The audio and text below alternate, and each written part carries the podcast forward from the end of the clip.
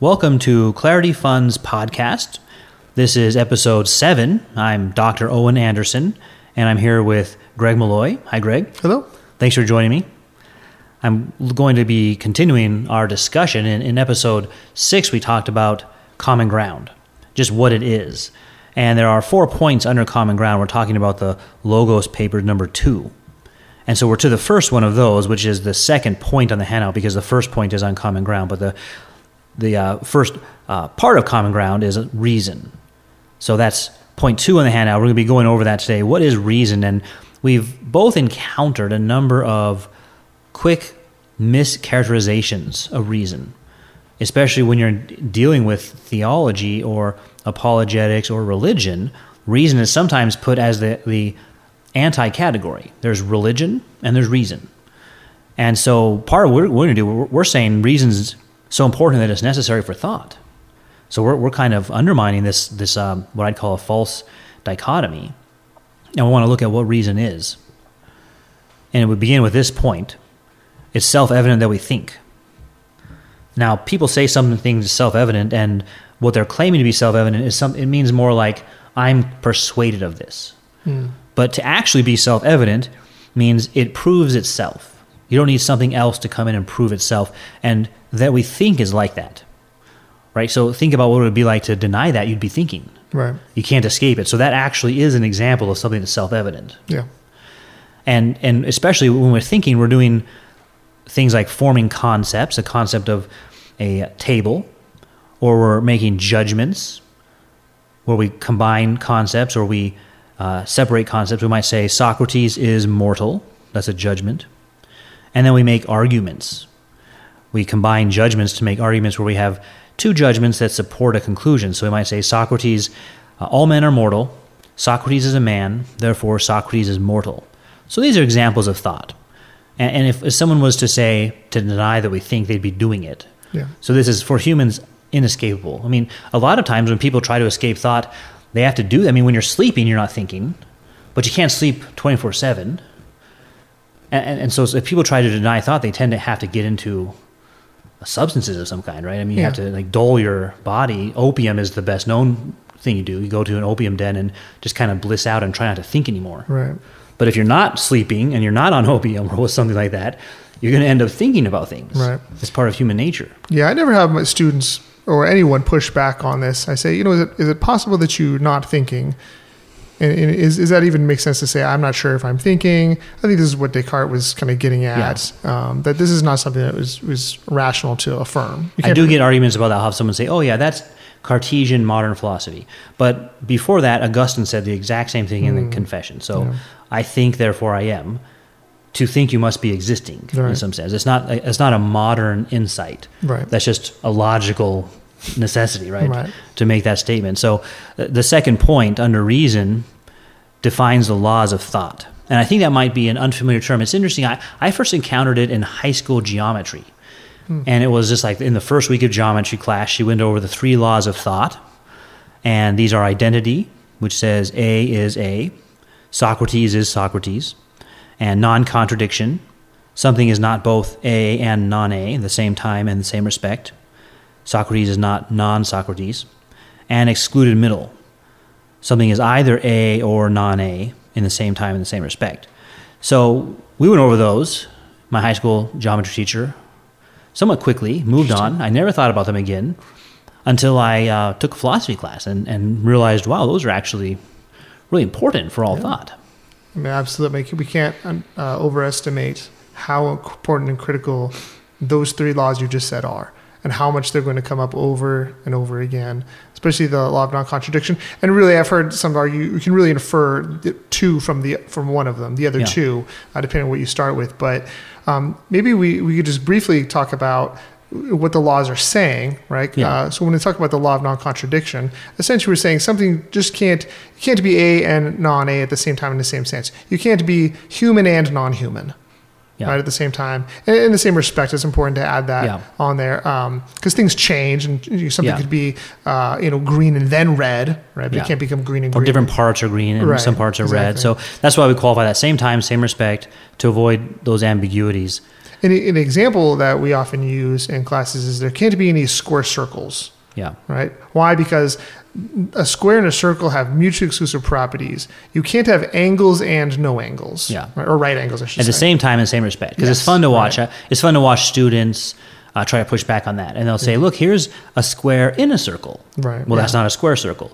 Or if you look at this object from this side, it's a square. Right. If you look at it from the other side, it's a circle. Well, that's not from the same respect, right? Yeah. It's from different angles. Yeah, Which is interesting too. They end up changing, uh, going back to common ground. They end up changing the meaning of the terms Yeah. because a square and a circle are two-dimensional figures. Right. Exactly. They'll Yeah. start to say, "Well, I have these spheres." Wait, wait a minute. You just a sphere and a circle aren't the same thing. Right. Yeah. So so when you have the definition in place in your mind, you'll avoid that, and it's somewhat silly to you know the, the idea of a square circle. Let me try to help that connect with us because although that's silly in one sense, I don't think we occupy a lot of our time with square circles. That very point illustrates what we're saying because we recognize there aren't any. We spend zero time of our day thinking about them. Right. And so we're going to be using reason and applying it to questions like uh, what is eternal and ruling out square circle answers Right. in that uh, to that question. So we're going to be using reason for that very purpose. Yeah, we shouldn't spend any time thinking about square circles. Yeah. And we see how committed, how, how quickly committed we can be to re- reject square circles. That's just silly. But will we keep that commitment when someone identifies a square circle in our worldview? Right. Exactly. Yeah. That's that goes back that or anticipates integrity, which we'll be coming to. Yeah. Will will we have integrity? So the laws of thought might initially seem abstract, but reason as the laws of thought makes thought possible. So if you reflect on what you're doing as you're listening and thinking, you're distinguishing between things. Each of my words distinguishes itself from what it isn't. That's the law of identity being applied. And if someone was to deny the law of identity, it would apply not just to their sentences, but to each word in their sentences. It becomes the actual definition of nonsense. So, reason as the laws of thought makes thought possible. If you were to try to question that, you'd be using reason, which is a self referential absurdity or a self contradiction, to say, I'm going to use reason to question reason. So, those laws are important to keep in mind. I, I think they may seem a little bit abstract, but hopefully, as we give some concrete examples, that will help so that we see why they are necessary for thought, why they have that title, the laws of thought. Right. And maybe one challenge I hear sometimes to the law of excluded middle is people don't like to be put in categories, mm-hmm. right? So if you come up to me and you say, uh, Greg, are you uh, Republican or, you know, Democrat? I might say, don't put me in, you know, labels and stuff. And in Yeah. that case, that would be true. Because there are other categories I could be. I could be You're Tea communist, Party. I could be Libertarian. Well, we don't have to talk about that. Oh, You know, we don't need to put that on the air. Um, but so there are instances where people are doing that, uh, committing the fallacy of false dichotomy, Yeah. right? Now, the- Yeah, that's a good one. False dichotomy and excluded middle are different. yes, they're very different, but they can be confused often. Yeah. Sometimes people think they're be given a, a false dichotomy, and they're actually just be it's just an application of the law of excluded middle, and sometimes the opposite happens. So that example would be false dichotomy. However, if I came to you and I said, "Owen, are you Christian or non-Christian?" Yeah. There's only two options, right? Yeah. And so this is something we want to be sure when, when people are maybe kind of resistant to the law of excluded middle, what they're really resistant to is false dichotomies. Right. Putting being being labeled, being uh, identified in a certain uh, binary, which is a false one. False Right. binary. Yeah. So they might say this way you're an all or nothing person. Hmm. And that is a false option because there's another option, which is some, Yeah. or some is not. So, yeah, the law of excluded middle says A or non A. It doesn't say A or B. Mm-hmm. Now, that's a, I'm glad you brought that up because there's another couple other examples you might want to think about. Sometimes in logic, the law of non or the law of excluded middle is of the three the one that's doubted. Because someone might say there are other categories besides for example truth true and not true. And they might give examples of this. Or they might try to use ambiguity. So they might say uh, bald and non-bald. And there's a third option balding so for these reasons the law of uh, excluded middle is insufficient have you heard those I have. Yeah. It's been a while. It's more of like a gra- fun this? graduate graduate school Yeah. uh, philosophy discussions. Yeah, so the, I mean, in those cases, again, if we if we remind ourselves same time, same respect, we're able to see A and non A. Excluded middle is talking about those. Right. Uh, there's also uh, Dialethian logic, which says the law of non contradiction doesn't apply. So in, in this logic, which is kind of like a game, it could be called a logic game. And what you do is you you set up rules for your logic game, and then you follow those rules to draw inferences from premises. So in this one, you could end up with in most logics, if you end up with both uh, A and non-A as your conclusion, then you know the original premise is false. But on this one, you're able to to end up with uh, true and not true. And there's something to it, which is the following, and it's actually one of the next points. There is another category, which is meaningless. Hmm. So a meaningless statement is neither true nor false. Hmm.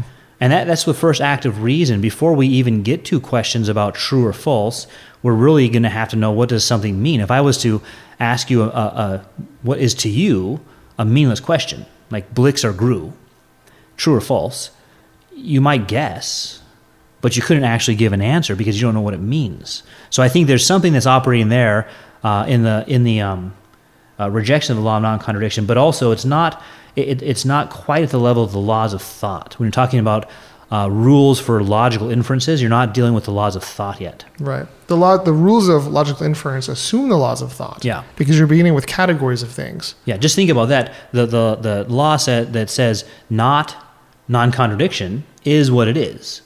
It's the rule that says not non-contradiction. It's not its contradiction. So if you were to enter into this and you start affirming the law of non-contradiction, the logician would say, "No, wait, we don't do that here. You're contradicting the system." and so they're still using the law of Right. non-contradiction. Exactly. So the reason is the laws of thought, and those are some things you and I have both come across, as you said, in grad school or from uh, graduate students in philosophy classes. But these are understood to be unavoidable because to question them, you'd be using them.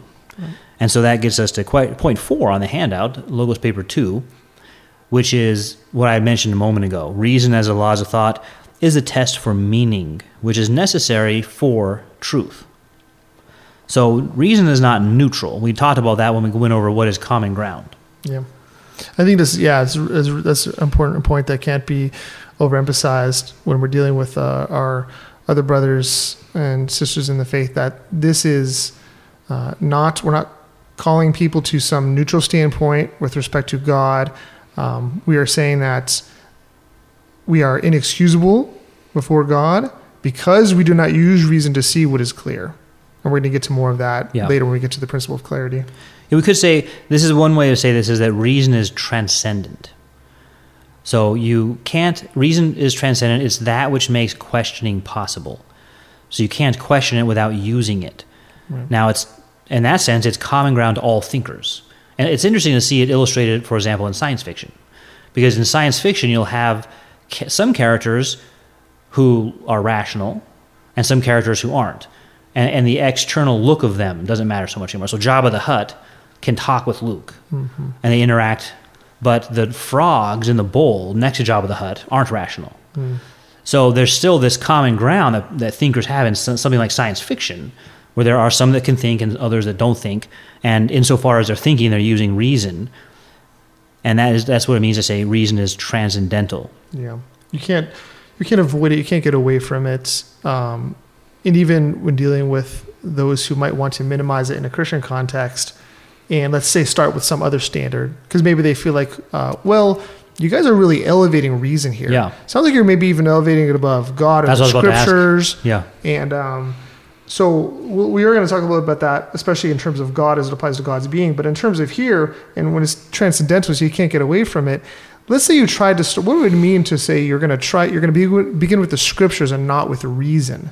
Yeah. Well, how are you going to understand the scriptures? How are you going to even understand the concepts that are Yeah. on the pages that you're reading? You're assuming reason when you when you begin with the scriptures. to read. Yeah, each sentence in the scriptures, each word uses the law of identity to distinguish itself from what it isn't. Right. Yeah. So you're using reason.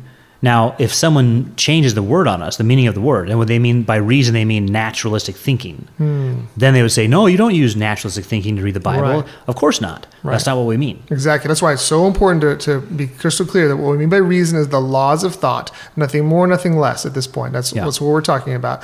And so if you're, people are importing other things in, they're going to have to resist that. They're going to have to resist the urge to import how other people have used reason, especially, and it can, that's understandable in the history of ideas and how reason has been used in the past. But I, should, I want to add though that the laws of thought, the way we're using is not like unique to us, because someone could say, okay, you guys have this kind of weird niche Right. definition. No, no, this is the classical definition Right. of reason and the laws of thought. So Right. it's not as if this is something new or surprising. That's a good point. Yeah. But but it is it is especially perhaps after uh, in modernity, maybe especially after the French Revolution, and uh, I mentioned Thomas Paine, Age of Reason. There's been a use of the term to mean something different than the classical Right. laws of thought. So, point five says that that the laws of thought are the most basic in epistemology, not in ontology, mm-hmm. but in epistemology. Because someone might say to us, "You guys are starting with reason. I start with God." Mm. And here they've really made a category mistake because those are two different areas. One, one is to do with being, what is eternal. And in the area of being, God, as the eternal being, is the place you start. In the area of epistemology, about how we know, we begin with reason. And, and reason is self attesting, it proves itself. The laws of thought prove themselves. And so they're the most basic authority. And I wonder if that people will raise questions because you brought up scripture, especially. Yeah. Some will say Well- the most basic authority. What? Right, and when we say self-attesting, over and against attested to by something else. Right. Right. Because I could be in, and I I asked this in my classroom. I said, "What are some of the different authorities that we have?" And we can list them. Tradition is an authority. Our senses are an authority. Yeah. Uh, sacred scriptures are an authority. And then I say, could you, in principle, question any of those things? Like, can I say, uh, "Oh, and how do you know that there's a table here in Yeah. front of you?" Right. I can I can question that, Yeah. and that's a sensible question. Or how about a, a, a scriptural example? Uh, biblical scholars dispute about what texts mean all the time, right? Right. So they, they might agree on, say, the Greek or the English translation about it. They say, yeah, that is right, but I don't agree it means what you think it means. or even that that is scripture, or that there is even scripture at all. Right. Right. There's a whole, whole bunch Yeah. of questions they could they could question your tradition. However, what we're saying is that reason is unique in that it can't be questioned like that. Yeah. Now, what we're not saying is that the reason or the scriptures could somehow contradict. We're not saying anything like that. Um, but we're saying in terms of questioning and, and how you uh, identify whether something is authoritative or not, it's the method of doing that is different for a reason than it is, let's say, for the scriptures. Yeah. Right? I can question the scriptures. I can say, well, why should I believe the Bible? And I believe we can give uh, a sound argument as to why the Bible is the Word of God. But the way I'm going to do that is going to be different than the way I'm going to argue for reason. Yeah. I'm not going to give an argument for reason because any argument I would use would assume reason in it. Yeah, and I, I think that some might respond and say, no, no, the scriptures attest to themselves. And what they mean by that is that you don't authenticate the scriptures by some secondary evidence or some appeal to miracles, but it's the actual content of scriptures which validate or authenticate that they are from God. But still, that is a different point being made than that. that- That's a different sense of self attesting because you're then still appealing to the content which you understand by reason, Yeah. or you're appealing to the Holy Spirit and you distinguish the Holy Spirit from not the Holy Spirit. You're using reason. Mm-hmm. It's a different way of using the word self attesting than, uh, in this case, reason is self attesting because you can't avoid it, you can't doubt it. Right. So reason is transcendental. And then uh, the next point says that reason is ontological. And that means that it applies to being as well as thought. And this is a problem that people have. They'll say, look, sure, you can think about these things. You can say these interesting things in the classroom, like there are no square circles. But you, you'd have to actually travel around to make sure there aren't any square circles. And that's why we need to, to send expensive probes to the dark side of the moon or to Jupiter or somewhere to make sure there aren't any square circles there. Hmm. And that's doubting that reason's ontological. And, and, there's, and, and here's one of the reasons why it is ontological is because being and thought aren't an absolute distinction. Thought is an activity of being. So reason applies to all that is, right? The law of identity says A is A. All that is, reason applies to it. So if we find a self contradiction, like square circle, we know there aren't any. And, and think of all the money we could save. We don't have to send these expensive probes anymore to Mars because we know just by sitting in our classroom that there aren't any square circles. Yeah, this is an important point of how this is the difference between knowing uh, by the laws of thought or what's clear versus coming to see something through the senses or experience something through the senses, right? Yeah. And when we're talking about what is clear like this, the laws of thought, that there's no square circles, this is not something that you need to know by experience. And we'll get later to that, whether that's even something that's whether we know by experience at all. But it's not something that is a deliverance of experience. Now you do need to have the concept of square and concept of circle. Yeah. But you could know there's no square circles without even having ever seen a square or a circle, as long as you know what those terms mean. Right. Yeah. And, and what that means is, I also on the handout also uses the example of no uncaused events, or no being from non-being. So those get more directly applicable to arguments about God's existence. Right. Square circle is an introduction to this idea. Right. But now we're getting to the claim: look, there's no being from non-being, which we will develop to say something has existed from eternity. Right. And we want to show that that is um, the eternal power and divine nature of God, clearly seen from the things that have been made. And that, that's a good example of the use of reason in Romans 1.20. The things that are made are created, and they're not uncreated. So just from the very fact that there are things that are made means that they're not eternal. Something else is the creator. So, so what is being said there is that we, precisely because we can use reason, we can make these distinctions, and failing to do so is a kind of uh, culpable ignorance. We should have known that, and so that's why uh, on point six it says what is logically impossible does not exist in any possible world, and we're going to develop that I think in in uh, arguing that it's clear God exists. That reason applies to the being of God. Mm, oh, Does that worry you? that that may worry a lot of Christians when they hear that. Sounds like you're elevating it above God. Yeah.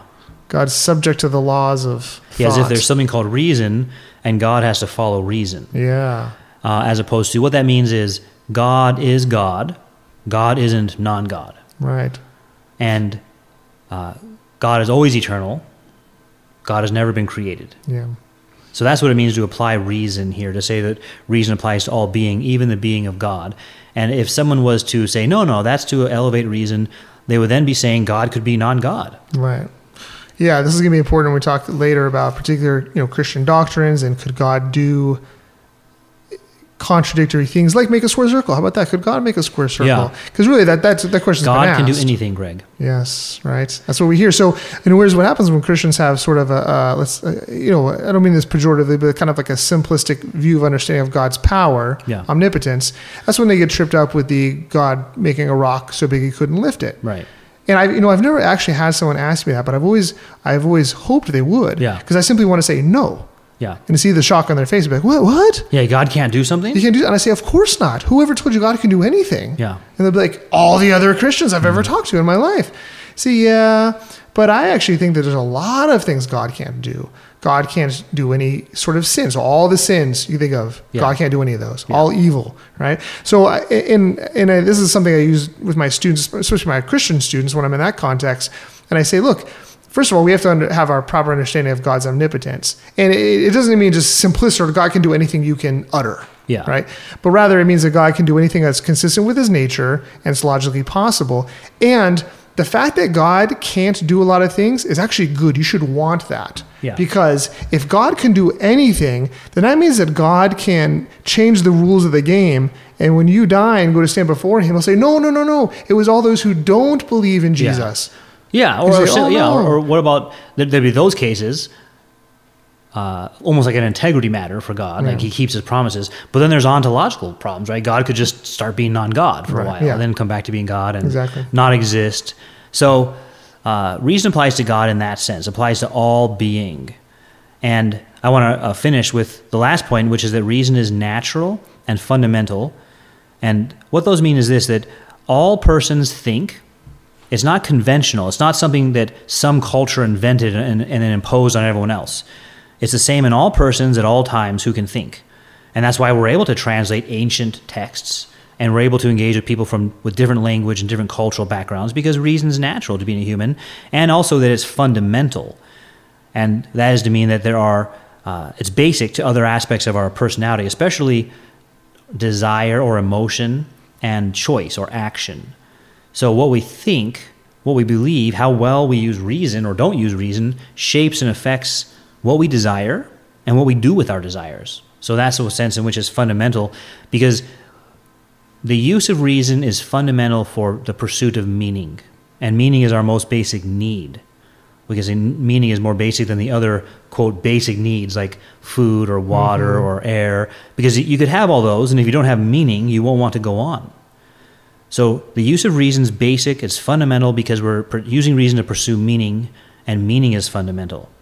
So we've covered reason as common ground, what we mean by reason specifically, and some of the uses of reason, and also reason in us. What does it mean to say that reason is transcendental, ontological, fundamental, it's natural, it's what it is to be a human. It shapes us as humans because we want to, as humans, we want to understand. We want to use reason to understand. So thank you for joining me for episode seven on reason. Thank you.